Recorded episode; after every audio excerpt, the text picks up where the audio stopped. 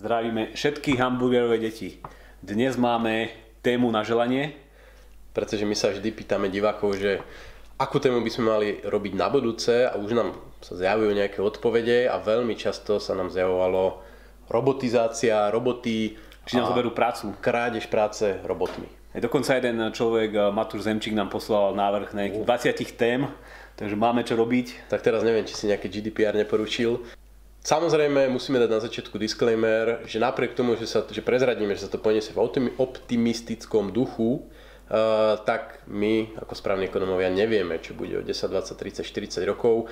Robotizácia môže mať pomerne zásadné dopady na ľudskú spoločnosť, aj negatívne, ale vzhľadom k veciam, ktoré si povieme, myslíme, to je akože robot, iného nemáme, ani kuchynského, myslíme, že robotizácia prinesie najmä pozitíva.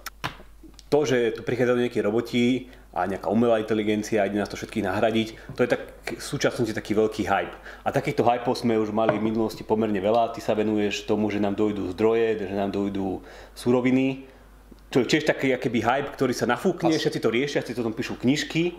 A my si myslíme, že častokrát akéby nadhodnocujú to, aký veľký dopad to môže mať. Asi poznáte z devätnásteho storočia tzv. Luditov, čo teda boli zo skupenia robotníkov, ktoré ničili e, tkáčské stavy, teda stroje, ktoré vyrábali látky, ale Keynes v štyridsiatych rokoch napísal o tom, ako industrializácia, robotizácia bude znamenať veľké problémy s nezamestnanosťou. V päťdesiatych rokoch známy spisovateľ Karl Vonnegut napísal Mechanické piano, čo bola taká vízia spoločnosti, kde všetko robia mechanizmy a ľudia sú viac menej nepotrební. A teraz v posledných rokoch zase, teda aspoň ja to tak cítim, že prichádza taká ďalšia vlna, že máme tu tie autonómne autá a také, takéto impulzy a viacero aj pomerne významných vedcov z M I T, McAfee a podobne napísali knihy, že tento, ktoré zhruba sú o tom, že tentokrát je to iné, tentokrát už fakt prichádza tá robotizácia a znamená to veľký problém.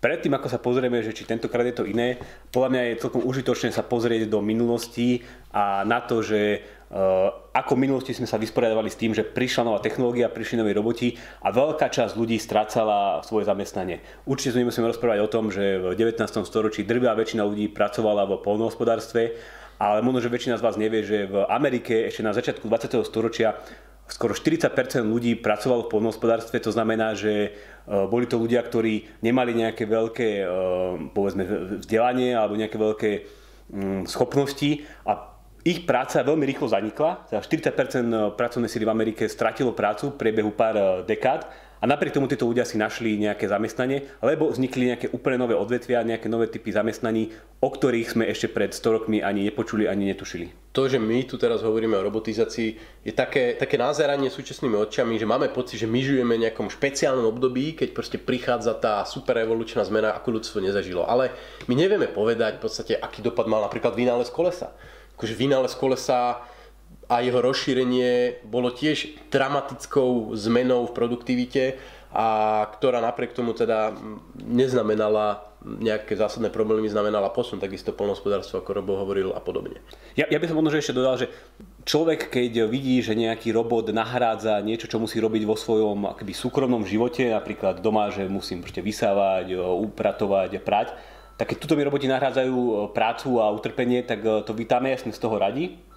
Ale z nejakého dôvodu ľudia, keď majú túto svoju, tento svoj zážitok nejak naškalovať na spoločnosť a tam vidíme, že nám tí roboti nejak uľahčujú náš život, tak tam odrazu vzniká celý ten problém. Že toto je taký jeden spôsob nazerania na to, že možno, že to nie je až také rozdielne. Prejdeme teda ale skôr k argumentom, že prečo si myslíme, že robotizácia nebude mať nejaký zásadný negatívny dopad, teda minimálne na trh práce. A to sú také dve vetvy argumentácie. Tá prvá vetva je vznik nových pozícií. Teda nie pracovných miest, ale vznik nových povolaní. Väčšinu z nich si dnes ani nevieme, ani nemôžeme predstaviť, pretože nemáme na to. Stačí sa vžiť do človeka, ktorý pred stopäťdesiat rokmi pracoval niekde na poli a prišiel by si za ním, za ním a povedal by si mu, že tak teraz deväťdesiat percent kolegov tvojich stratí prácu, ale budú robiť niečo úplne iné. Napríklad budú točiť nejaké videjka ako vlogery alebo, alebo programovať aplikácie, aplikácie. Na, na Facebook. Veľká časť týchto povolaní bude z oblasti, ktoré v angličtine sa nazývajú proximity services, proximity care, quality care. To znamená v princípe interakcia s ľuďmi, taký typický príklad, veľa dnes ľudí, čo má psov, tak chodí nejakému psiemu trénerovi. Skúste to povedať vášmu dedovi alebo babke, že v roku šesťdesiattri by si kúpil nejakého jazvečíka a s ním by chodil nejakému trénerovi. No, by vás ne... naháňal palicou, že čo to vymýšľate. Naháňali a hádzali mu kosti. Čiže toto je jedna veľká ako keby skupina prác, kde je veľmi ťažké nahradiť človeka. A Preto, preto podľa mňa je to aj taký e, trošku krivý pohľad, že sa bojíme o tých low-skilled alebo nízko, nízko kvalifikovaných ľudí, kdežto ak sa pozriete optikou robotizácie alebo automatizácie, tak podľa mňa ohrozenejšie sú miesta vysokoškolákov niekde v í bé em alebo niekde Siemense, ktorí tam proste posúvajú v tých spreadsheetoch nejaké tabulky a vyplňajú, než pracovné miesta nejakého sociálneho pracovníka v nemocnici alebo domove dôchodcov, pretože skutočne tam nahradiť tú, tú starostlivosť s robotmi je extrémne náročné. Ja si myslím tiež, že ten ľudský kontakt je dôležitý a potvrdzuje to napríklad taká známa štúdia o tom, že ako sa vyvíjal bankový sektor a banky v Amerike, kde v sedemdesiatych rokoch prišiel veľký boom bankomatov. Teraz prišiel veľký boom internet bankingu a zároveň vidíme, že banky zamestnávajú stále viacej ľudí, ktorí robia v bankovom biznise a sú to práve tí ľudia, ktorí sú za prepážkou, majú nejaký kontakt so zákazníkmi, niečo im vysvetľujú a podobne riešia tieto veci. A na tie nové povolania musíme pozerať aj optikou výraznej zmeny v spotrebe. Potreba tým, jak bohatneme, sa čoraz viac individualizuje a to môžeme vidieť na rôznych úrovniach, že pred tridsiatimi rokmi ste mali nejakého Karla Gota, Lasicu a proste takto zabávačov. Dnes máte aj na Slovensku desiatky a stovky napríklad youtuberov. Že proste prichádza k takejto individualizácii, ktorá umožňuje úplne nový spôsob získavania, získavania obživy. Ďalší môj taký obľúbený príklad je remeselné pivo. Že dnes fabrika na pivo, proste klasický veľký priemyselný pivovár, by dokázal bez problémov uspokojiť celú slovenskú spotrebu. Napriek tomu v posledných rokoch vzniklo zhruba stovka malých remeselných pivovárov, ktoré proste veľmi náročným procesom ručne, musia tam mať toho sladka, aj toto, toto, varia pivo.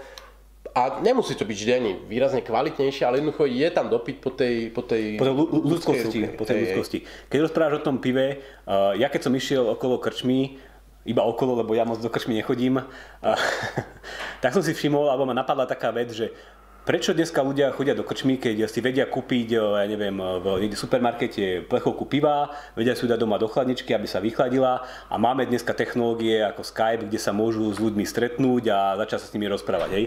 A dôvod, prečo chodia stále do tej krčmy, je, že chcú ten ľudský kontakt. Ale keď sa na to pozrieme takýmto spôsobom, že všetky tie jednotlivé body alebo jednotlivé časti alebo tej služby, ktorú poskytuje krčma, vieme nahradiť nejakými novými technológiami, tak sa zdá, že by sa to malo stať. A toto je podľa mňa pohľad alebo problém, ktorý sa deje mnohým tým štúdiám, ktoré sa pozerajú na to, že kedy a koľko pracovných miest nahradia roboti. Lebo keď sa pozrite na tie štúdie, existuje taká štúdia štúdií, kde ukázali a pozrite sa na tie jednotlivé dáta, čo hovoria tie štúdie, a oni sa zase pohybujú, niektoré hovoria o tom, že nahradia niekoľko miliónov pracovných miest v Amerike, niektoré hovoria, že niekoľko desiatok miliónov, sú tam také, ktoré hovoria aj o stovkách miliónov. Teda tie štúdie samotné majú taký veľký spread. A podľa mňa dôvod je ten, že oni nedokážu akoby presne povedať, že čo tí ľudia budú chcieť robiť s človekom, aby mali ľudský kontakt a čo dokáže nahradiť ten stroj. Tým sa dostávame vlastne k tej druhej vetve pozitívnej argumentácie a síce, že podľa nás zásadne sa preceňuje to, ako rýchly, ako intenzívny bude dopad robotizácie, umelej inteligencie na pracovné miesta. Teda inými slovami nadnúce to, čo všetko tí roboti dokážu. Ja napríklad chodím nakupovať do supermarketu a vidím, že tam tí ľudia stále stoja v tých jednotlivých radách aj napriek tomu, že samoobslužné pokladne sú voľné, ja tam všetky príjem, všetko si naťukám, ale vidím, že tí ľudia buď chcú ten osobný kontakt, alebo tá samoobslužná pokladňa má stále nejaké problémy. To vlastne je moje vysvetlenie, ja tam moc sa snažím nechodiť k týmto samoobslužným pokladňam. Práve z toho dôvodu, že oni ako keby dokážu tú, tú ideálnu situáciu spracovať, ale nastáva mnoho nečakaných situácií, keď tá pokladňa zlyhá, potom musíte volať tú, tú pani asistentku, predávačku, dáte tam osáčok naviac, neviete kód, je to zlomené, je to roztrhnuté, je z toho odsypané, furt vám to niečo hlási, pretože jednoducho tá umelá inteligencia tej pokladne je nastavená jedným konkrétnym smerom, má tam zopár algoritmov a nevie si poradiť s tými nečakanými situáciami. A toto je, toto je vlastne zásadný problém s umelou inteligenciou, že, že ona dokáže fungovať vo veľmi jasne vykolikovanom prostredí, tuneli, ale akékoľvek interakcie mimo tohto prostredia buď nevie spraviť, alebo je pre ňu extrémne náročné sa k tomu dopracovať. Uh, jeden taký príklad je AlphaGo, sa to myslím volá, alebo potom je taká umelá inteligencia od Google, ktorá dokázala poraziť človeka v tej mm, azijskej hre Go, čo sa teda dávalo ako úžasný, úžasný moment, keď tá umelá inteligencia nejakým spôsobom preskočila toho človeka, ale uh, tí sami autori priznávajú, že ako náhle by len o trošku zväčšili tú hraciu plochu toho Go, tak tá umelá inteligencia sa tým nedokáže poradiť, pretože tie podmienky by sa zmenili. Zatiaľ čo ľudský hráč, on dokáže extrapolovať ako keby tú situáciu z menšej hracej plochy na situáciu z väčšej hracej plochy. Ja sa priznám, že som iba obyčajný ekonóm, ja sa moc nevyznám do toho, ako funguje umelá inteligencia a nerad by som sa aj do toho sám púšťal, vidím, že ty si, si niečo naštudoval. Ja sa skôr snažím nájsť možno, že na tom trhu dnes nejakú situáciu, ktorá by mi tak trošku napovedala o tom, že ako tá, email, ako tá umelá inteligencia funguje a ako už je účinná. A napríklad určite všetci zachytili, aká katastrofa sa stala na Novom Zélande, keď tam nejaký psychopat postrieľal ľudí a dokonca si to ešte aj natočil. Natočil si to na Facebook. A toto video sa začalo samozrejme šíriť ďalej, začali tam ľudia, ľudia uploadovať a uploadili ho pomerne veľakrát. Facebook hovorí, že ho zmazal jeden a pol milión krát, čo je však z môjho pohľadu zaujímavé, že za približne jeden a pol milióna zmazaní mohla alebo dokázala to zmazať umelá inteligencia. Avšak bolo tam stále pomerne veľké množstvo, nejakých tristotisíc videí, ktoré tá umelá inteligencia nedokázala rozoznať a potrebovali na to, aby toto video mohli zmazať nejakých, nejakých konkrétnych ľudí, nejakých adminov, administratorov, ktorí to video uvideli a dokázali rozoznať, že je to to, čo má ísť dole. A teraz prečo to tá umelá inteligencia nedokázala? Tí ľudia, ktorí to tam uploadovali, oni to video vždy nejak trošku akoby pozmenili, nasekali ho na nejaké menšie videá, možno že nejak zmenšili formát, niečo do neho nahrali na, na začiatok, niečo nakoniec. Aj tá umelá inteligencia jednoducho skolabovala a nedokázala rozoznať to, že ide o video, ktoré by malo ísť dole. A pritom ide naozaj o takú pomerne jednoduchú úlohu, že rozoznať, že či na tom videu sú tie zábery, ktoré e, sa majú stiahnuť. A človek to dokázal behom sekundy rozoznať, ale tá najšpičkovejšia firma Facebook, ktorá dáva do vývoja umelej inteligencie veľké peniaze, to jednoducho nedokázala. Ja tu znám mudriak rádio, ale tieto veci o umelej inteligencii som si načerpal z blogu Františka Muranského Na trende. Takže ak vás to zaujíma, určite si prečítajte, má k tomu viacero článkov.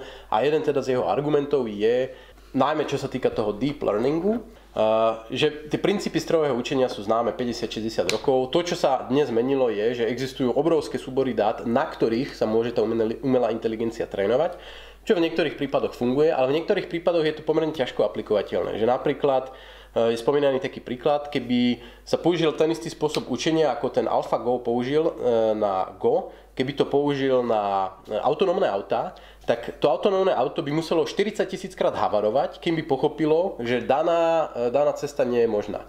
A teraz sú v živote situácie, keď tento spôsob pokus, omyl, pokus, omyl, pokus, omyl zopakovaný tisíce a milióny krát, čo sa práve používa v tom hĺbkovom učení, sa jednoducho nedá aplikovať na reálny svet.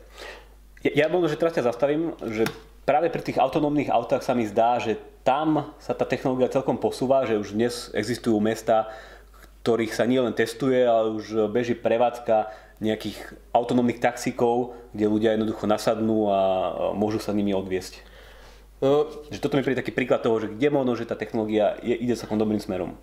Podľa mňa zase je to trošku spôsobené tým, že my nevidíme do tej minulosti. Ja som si e, pri príprave na tento diel trošku o tom načítal a v podstate autonómne autá e, boli pokusy už v päťdesiatych rokoch, ktoré fungovali na, na základe nejakého elektromagnetického pola, že sa upravila tá vozovka, tam boli proste nejaké také signály, vysielalo a podobne. V osemdesiatych rokoch Mercedes dokázal spraviť autonómne auto s radarom, s vizuálnym vyhodnocovaním, ktoré dokázalo v premávke prejsť niekoľko stoviek kilometrov takmer normálnou rýchlosťou s takmer minimálnymi zásahmi vodiča, len raz za pár kilometrov musel niečo spraviť. Napriek tomu uplynulo štyridsať rokov, o autonómnych autách počúvame už minimálne dekádu veľmi intenzívne a stále sme podľa mňa relatívne ďaleko od toho, aby dokázali vo významnej miere nahradiť tú premávku, ak si neberieme nejaké dopredu definované trasy, kde chodia nejaké kamióny a kde mm. to veľmi ľahko, práve dá sa to nasadiť, vykolíkovať, tak te, to, to posledné percento, ten posledný krok, ktorý musí tá umelá inteligencia spraviť, je ten strašne, strašne náročný. Ale keby som si mal tipnúť, podľa mňa, keby toto je jeden z tých projektov, ktorý môže relatívne blízkej alebo strednodobej budúcnosti výjsť. Že... Takže iste to v určitom momente vyjde, ale zase je to podľa mňa príklad toho, že aj tu chýba ešte ten posledný krok, tak ako v mnohých iných odvetviach. A autonómne auta sú teda jedno z tých odvetví, do ktorých sa veľmi masívne investuje. V iných odvetviach je to ešte horšie. Ale aby sme sa nebavili len o umelej inteligencii, tak problémom je aj samotná robotika, že dnes síce vieme vyrobiť krásne auto na, na pasovej výrobe, kde ten človek až tak veľa tých zásahov nemá, ale stále, napríklad čo sa týka jemnej práce, motoriky rúk a podobne, uchopovania nejakých predmetov, hlavne krehkých, tak tam je to veľmi veľký problém. Hej, myslím, že každý, kto sa snažil niečo prerábať vo svojom dome, byte, alebo si nebude nejaký postaviť, tak vie, aké problematické je zohnať šikovných ľudí, ktorí vedia murovať, vedia obkladať, vedia, ja neviem, zasadzať okná a podobne. A naozaj vymyslieť nejakého robota, ktorý by toto všetko dokázal, môže byť pomerne, pomerne zložité. Že stále sú potrební tí ľudia, ktorí vedia narábať s bagrom a vykopať základy. Dnes v podstate akože áno, robot vie postaviť e, murovanú stenu. Videli ste asi také videá, ale to musí byť zase jasne zadefinovaná stena v jasnom prostredí a je tam nulový priestor na improvizáciu alebo pohyb v nejakom zložitom prostredí a podobne. Ďalšou takou oblasťou, ktorú sme spomínali, je manipulácia s človekom. Za tridsať štyridsať rokov, čo počúvame o robotoch v Japonsku, tí sa nedostali v tej social care o moc ďalej ako nejaká smiešná er dva dé dva, ktorá nosí tácku s liekami. Robot tak skoro človeku nedokáže pomôcť do sprchy, nedokáže ho prebaliť, nedokáže spraviť iks ypsilon takýchto vecí a ani, ani výhľadovo v blízkej budúcnosti. Čiže to je stále obrovské spektrum činností, ktoré robotika pokryť nedokáže. Alebo napríklad, neviem, pracovanie s látkou. Že všetci vieme o tom, že veľa ľudí pracuje práve v textilnom priemysle, v rozvojových krajinách ako Bangladeš a podobne. A dôvod, prečo nemáme robotov, ktorí by nahradili túto prácu, je, že tie roboty nedokážu pracovať s látkou, ktorá môže mať rôznu kvalitu, rôzne vlastnosti a práve tam potrebujú toho človeka, ktorý toto dokáže veľmi jednoducho vyhodnocovať pomerne rýchlo, v rýchlom čase. A e, je to, teda sme optimisti, ale zároveň dám takú pesimistickú myšlienku, že napríklad, čo sa často hovorí o singularite a podobne, e, o superumelej inteligencii, tam je podľa mňa omyl trošku v tom, že e, sa extrapoluje funkcie ľudského mozgu na, na počítače, alebo hovorí sa, že mozog to je taký počítač človeka, pričom konštrukcia počítača a konštrukcia mozgu je absolútne odlišná, že mozog je zložený z nezávislých neurónov, ktorý každý má rovnakú hodnotu a je tam obrovské prepojenie, kdežto počítač má nejakú štruktúru, že procesor, disk, pamäť, taký čip, onaký čip a zároveň má, funguje na základe nejakých hierarchických, hierarchických algoritmov, ktoré sa vykonávajú, kdežto v ľudskom mozgu ako keby je hardware a software spojený. Takže napodobniť biologickú evolúciu, ktorá trvala milióny rokov, alebo možno že stovky miliónov rokov nejakými počítačmi nie je také úplne jednoduché, ako si niektorí tí hype myslitelia myslia. Prečítajte si toho Františka, je to fakt zaujímavé. Ja by som možno že teraz taký test vyťahol, taký, že... Testujeme sa radi, tak ja ho, ja ho spravím. Že otestujte sa, čo si v skutočnosti myslíte, či nám zober... zoberú roboty prácu alebo nie. V zásade ten test funguje tak, že si nakreslíte takú klasickú os, kde bude zvislá a vodorovná x-ová, y-ová os. Proste klasický ekonomický graf, kto to nepoznáte, je to také veľké elko. Teraz, teraz tí, čo nás počúvajú, to ukážeme na kameru. Na tej vodorovnej bude čas, povedzme nejakých sto rokov. Takže povedzme rok nula, rok sto. Alebo povedzme rok skôr tisíc deväťsto až dvetisíc. Nebudeme trocháriť. A na tej uh, zvislej bude nejaká miera robotizácie. Tak čo si myslíte, že za posledných sto rokov, ako sa zmenila vo svete miera robotizácie a koľko tých robotov pribudlo? No, tak ja si myslím, že to, ako že také to graf by vyzeralo. vyzeralo nejak takto. Tak, tá, tá, tá, dobre tak, si myslím. Takto si myslím, že by to nakreslila väčšina ľudí. To znamená, že, že mali sme na začiatku stredovek, renesancia, žiadny roboty, minimum robotov hmm. a zrazu v našom dvadsiatom, dvadsiatom prvom storočí. No podľa toho hovorím, že koľko rokov tam človek dá, ja som povedal, že sto rokov, ale dobre. Uh, a teraz si skúste do, tejto, do tohto grafu zakresliť, ako sa vyvíjala miera nezamestnanosti za toto isté časové oh. obdobie. Čiže túto os, kde je miera robotizácie, hey, hey, teraz, teraz, teraz bude nezamestnanosť. Teraz okay. bude miera nezamestnanosti. No tak akože v princípe to podľa mňa vyzeralo nejak takto. Tak. A myslom toho grafu má byť, že ak si niekto myslí, že uh, tí roboti naozaj nejak súvisia s tým, ako sa vyvíja, alebo ako nám roboty kradnú prácu, alebo aby som to zjednodušil, že či existuje nejaká korelácia medzi tým, aká je miera robotizácie a aké je vývoj miery nezamestnanosti, tak by tie grafy sa mali aspoň trošku podobať, ale myslím si, že tak ako sa to nakreslí, by to nakreslila väčšina a oni sa vôbec nepodobajú. Inými slovami, za posledných tri rokov nám to pribudlo veľké množstvo robotov, ale dnes máme mieru nezamestnanosti v Amerike, ja neviem, pod štyri percentá a taktiež v Európe na extrémne nízkych úrovniach. Čiže my sme to vlastne dokázali matematicky. To je, to je skvelé. Takže nemáme sa o čom baviť. Týmto sme mali začať.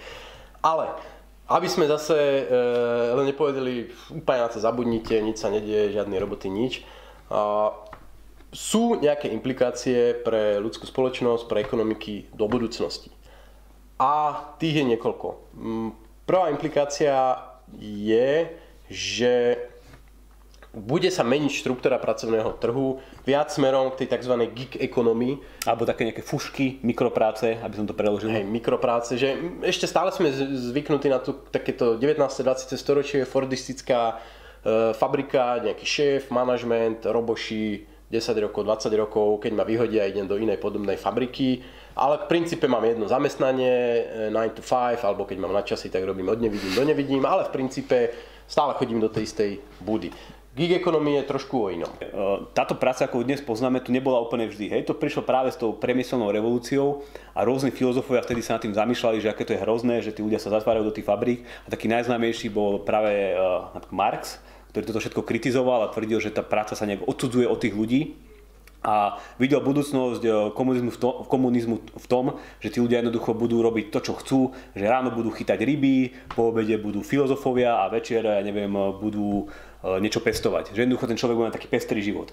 A to, čo sa dnes deje, že tento pestrý život nepriniesol komunizmus a Marx, ale prinášajú ho nové technológie, ako napríklad už spomínaná zdieľaná ekonomika, o ktorej budem písať už v mojej spomínanej knižke. Ja si budem asi úplne pravidelne robiť reklamu pri každej téme.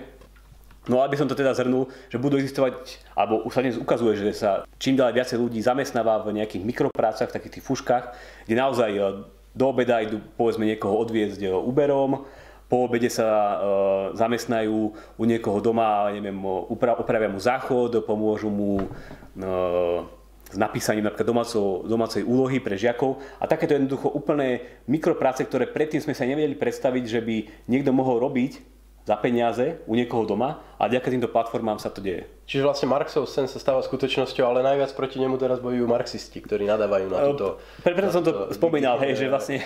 Gig economy, ale z toho vyplývajú nejaké veci, že je dôležité, aby sa spoločnosti prekonal taký ten mindset, že som vo fabrike a tu je moja stabilná práca a mám len vzťah s nejakým zamestnávateľom. Má to svoje negatíva, má to svoje pozitíva. Uh, negatíva je to, že samozrejme časť ľudí sa s tým nebude vedieť vysporiadať, lebo jednoducho není zvyknutá, nemá skúsenosť takýmto spôsobom fungovania, budovania kariéry. Tá výho- výhoda je... No? Možno ťa preruším, že, ale čo sa robia také štúdie, že sa pýtajú tých ľudí, ako sa im to páči, tak práve veľké, ľudí, veľké časti ľudí sa páči práve tá voľnosť, je, že sú to akéby takí mikropodnikatelia, že keď teraz potrebujú ísť pre svoje dieťa alebo s ním ku doktorke, tak jednoducho vypnú aplikáciu, idú to spraviť a že uh, už dnes tí ľudia, ktorí takto pracujú, tak sú s tým pomerne spokojní a už by sa nevrátili do toho svojho klasického sveta, kde majú šéfa, ktorý im povie, že teraz tu budeš sedieť osem hodín a nepohne sa odtiaľto. Ale náročný je asi skôr ten prechod. Mm-hmm. Ale výhoda toho spočíva v tom, že dnes, keď robíte lakírníka vo fabrike desať rokov, fabrika zavrie, vy, vy vôbec ako keby nedostávate spätnú väzbu počas tých desiatich rokov, že aký záujem o ten váš skill. A zrazu po desiatich rokoch fabrika zavrie, vy chcete ísť do inej a zistíte, že žiadna už taká není. A teraz, teraz čo? Kdežto keď, to, keď vy fungujete na takej viac, volajme to, projektovej báze, tak vy veľmi rýchlo dostávate spätnú väzbu z trhu, že aha, pred pol rokom bol veľký záujem, ale teraz už lakovanie aut, alebo teraz už výroba nábytku domáceho, alebo varenie piva, trošku to upadá, tak musím začať flexibilne reagovať na to, že kam sa tá ekonomika uberá a ak by som si mal zlepšiť tie svoje znalosti, schopnosti, vlastnosti, aby som dokázal dodávať nové služby ešte kým je čas, ešte kým nastane ten posun. To je tam nejaké také kontinuálne učenie, že človek vlastne ne, neučí sa takým spôsobom, že príde do školy, keď je mladý, keď má šesť rokov, tam sa učí dekadu, dve dekády podľa toho, ako ste šikovní a potom už iba celý život pracujete v nejakej fabrike a všetko, čo ste potrebovali, ste sa už naučili. Čím vlastne nadväzujeme na náš osmy diel to bol, deviaty, už neviem, o učení a o vzdelávaní. Pretože veľmi sa hovorí, odpoveďou je vzdelanie. ale je dôležité, aké vzdelanie.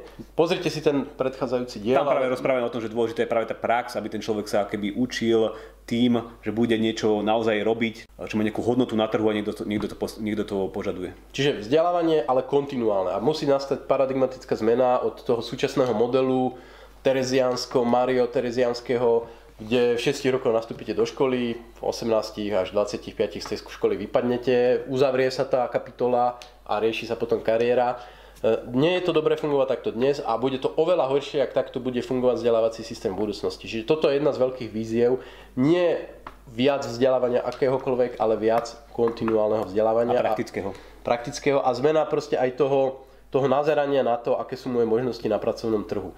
Pretože e, tam je podľa mňa aj taká také kultúrne zábrany, že vezmeme si dnes, dotujeme zhruba dvetisíc baníkov, veľmi štedro, viac menej každému jasné, že tie bane čaká skôr alebo neskôr koniec. Veľmi jednoducho napríklad by boli uplatniteľní títo ľudia pri sociálnej práci, starostlivosti o dôchodcov, ktorá by si nevyžadovala ale nejaké veľké zmeny ich, ich skillov. Napriek tomu musíme predstaviť, že ten obrovský odpor voči takejto zmene, že ja som dnes baník a zajtra by som mal z nejakých dôchodcov prebalovať. Mm. Čiže tam sú aj takéto, takéto neviem, ak by som to nazval, psychologické alebo náklady, nejak, ktoré... náklady a bloky, ktoré ale sa dajú a mali by sa v budúcnosti odstrániť, pretože tá zmena sa bude diať smerom, uh, smerom k tomuto. Ale ja myslím, že sme už vyčerpali tému, dúfam, že sme nevyčerpali divákov. Ja by som ešte spomenul posledný bod, áno, ktorý tu máme, že uh, dôležité bude aj to uvedomiť si, že tie roboty môžete vlastniť. To znamená, že kapitalizmus sa stáva... Môžete byť kapitalisti. Demokratickejším, každý môže byť kapitalista. Je pomerne jednoduché a lacné aj s veľmi malým obnosom investovať na trhu s aktívami. A teda môžeme dúfať, že do budúcna už to nebude tak, že rodičia budú odkazovať svojim deťom automaticky len barák, ale už to bude možno aj nejaké akciové portfólio, pretože to je najlepší spôsob, ako sa s tými robotmi. A to platí špeciálne pre Slovákov, ktorí nemajú skúsenosti s tým, že by investovali a spolupodielali sa na tom, ako ten kapitalizmus nám pekne rastie.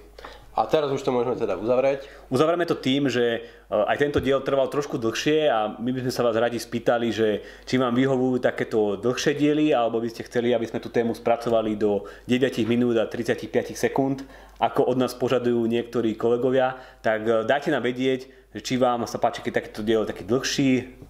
Prípadne, prípadne akékoľvek iné poznámky, že či nám smrdí z úst, alebo či viac svetla, menej svetla, lepší zvuk, horší zvuk. Máme tu robiť stojky alebo niečo podobné. Nech to aj my posúvame trošku dopredu v tejto našej gig ekonomii a jednoducho nech, nám, nech to nejaký robot za nás nerobí. Dajte spätnú väzbu. Ďakujem.